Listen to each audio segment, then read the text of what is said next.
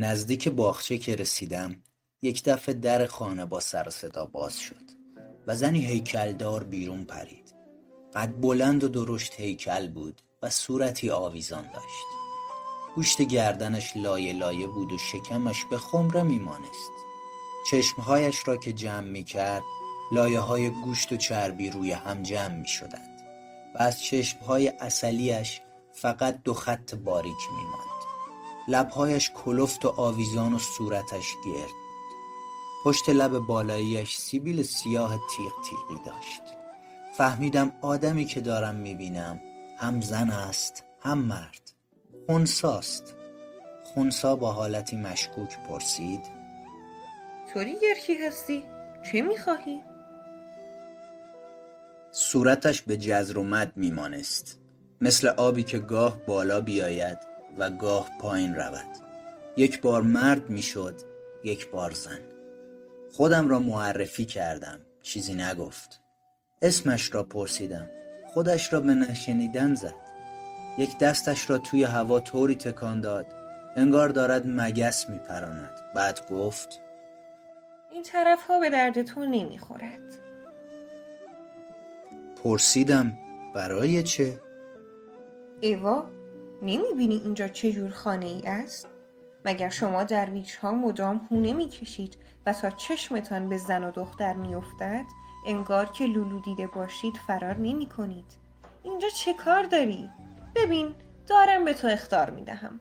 آن وقت فکر می کنند چون رئیس اینجام اخلاق ندارم و همش در فسق و فجورم. اما بدان که هر سال زکاتم را می دهم. توی ماه رمضان هم در اینجا را می بندم. الان هم تو را از گناه نجات می دهم. از ما دور بمان. اینجا بدترین و کسیفترین جای شهر است. اینجور جاها نیا. اعتراض کردم و گفتم حال آنکه در نظر من کثیفی در درون است نه بیرون این هم یکی از آن قاعده هاست از کدام قاعده ها حرف می‌زنی مرد؟ قاعده هفدهم آلودگی اصلی نه بیرون و در ظاهر بلکه در درون و دل است. لکه ظاهری هر قدر هم بد به نظر بیاید با شستن پاک می شود با آب تمیز می شود. تنها کسافتی که با شستن پاک نمی شود حسد و خواست باطنی است که قلب را مثل پیه در میان می گیرد. اما خونسا خودش را به نشنیدن زده بود. شما درویش ها مختان پاک معیوب شده.